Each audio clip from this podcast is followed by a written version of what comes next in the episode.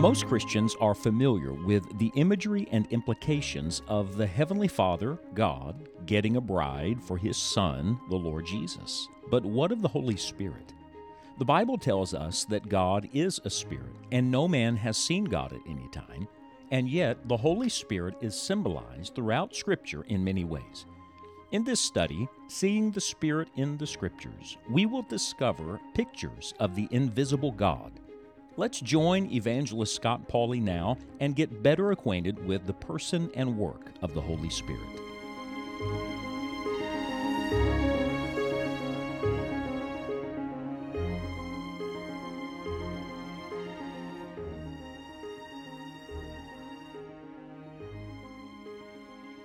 Have you ever been called on to be a witness? In our world today, there are a handful of instances where witnesses are essential, where they're required. Uh, on one hand, you have very happy occasions like a wedding, and uh, the witness at a wedding signing a certificate and saying, Yes, I was there and uh, witnessed the union of these two people. That's a very joyful thing. Uh, on the other hand, you may be the witness of an accident in a certain place. That can be an awful thing, a very serious and sober thing. And you have to say, I saw who was at fault. I saw this happen.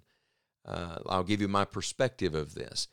Uh, you may be called on to be a witness in a court proceeding. Now, that's a very sobering thing uh, because they call on you to tell the truth, the whole truth, and nothing but the truth. So, a witness is vital in uh, in legal proceedings, vital in in things that are of consequence, and that is why it is so interesting that one of the pictures for the Holy Spirit in the New Testament is that of God's witness.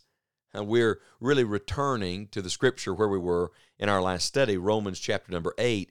I'm returning here because immediately after calling the Holy Spirit in verse number 15 the spirit of adoption, in verse 16, we read this The Spirit itself beareth witness with our spirit that we are the children of God.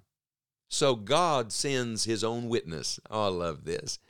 Uh, it's not just that you say uh, you are a Christian or somebody else thinks you're a Christian. No, uh, if you really belong to the Lord and you've put your faith in Christ and have eternal life, the Holy Spirit is God's witness inside of you. Think of this not just earth's witness, heaven's witness. Uh, that is both a happy occasion and also a very serious occasion that the Holy Spirit would come to witness in us. If you turn one page in your Bible, Paul uses this terminology again in Romans chapter 9 and verse number 1, where he says, I say the truth in Christ, I lie not, my conscience also bearing me witness in the Holy Ghost, that I have great heaviness and continual sorrow in my heart.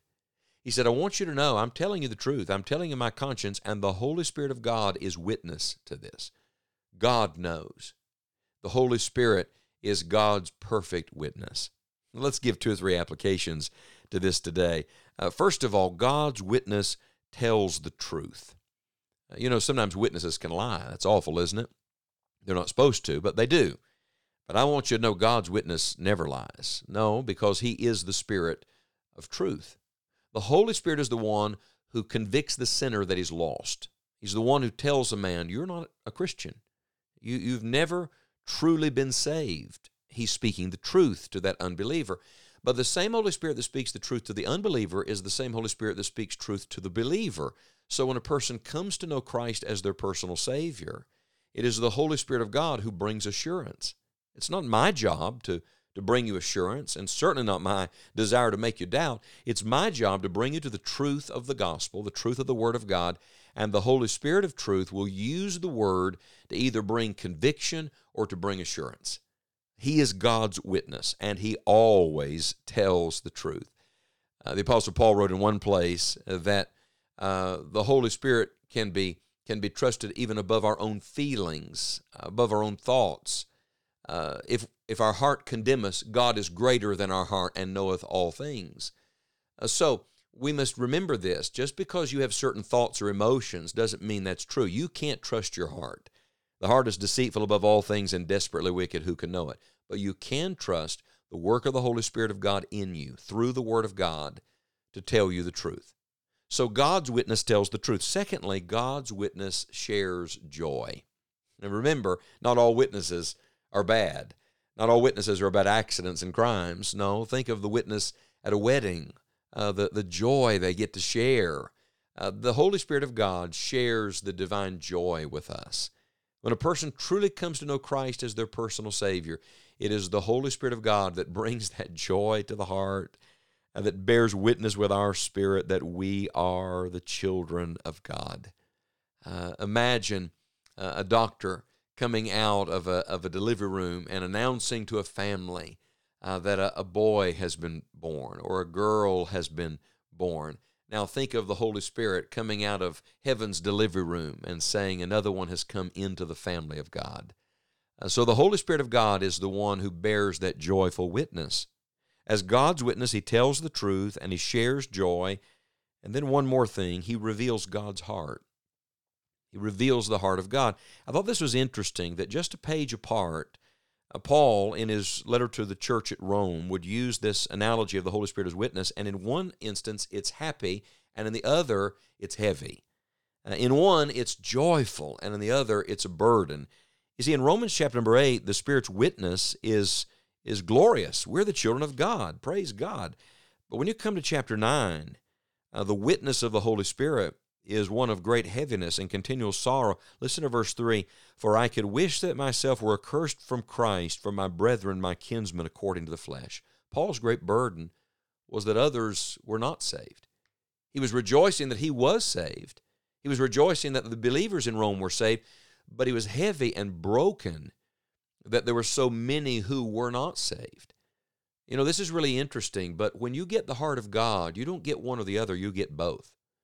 When you get the heart of God, you weep over what God weeps over and you rejoice over what God rejoices over. It's like uh, Jeremiah, the weeping prophet, broken over the condition of his city and his people, but at the same time, he said uh, that the, the word of God brought great joy and rejoicing to his heart.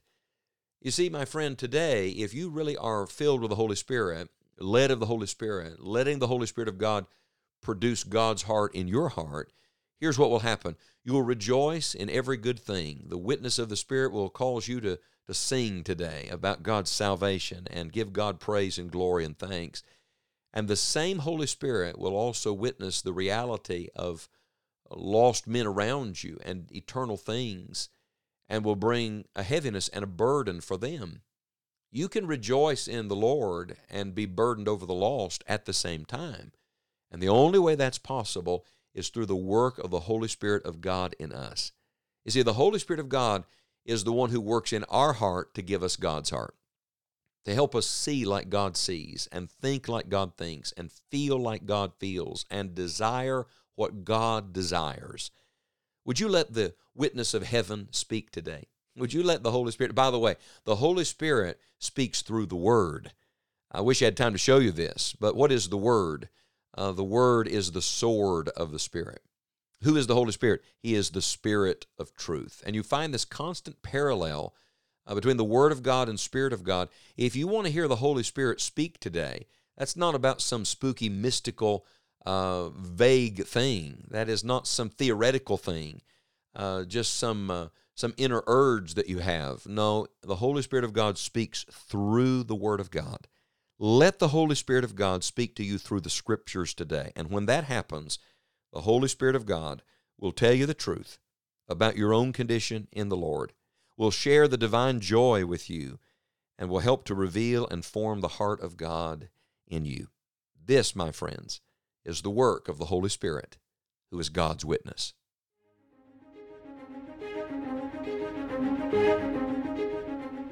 May the power of God's Holy Spirit reside on us as we follow the Lord with our lives.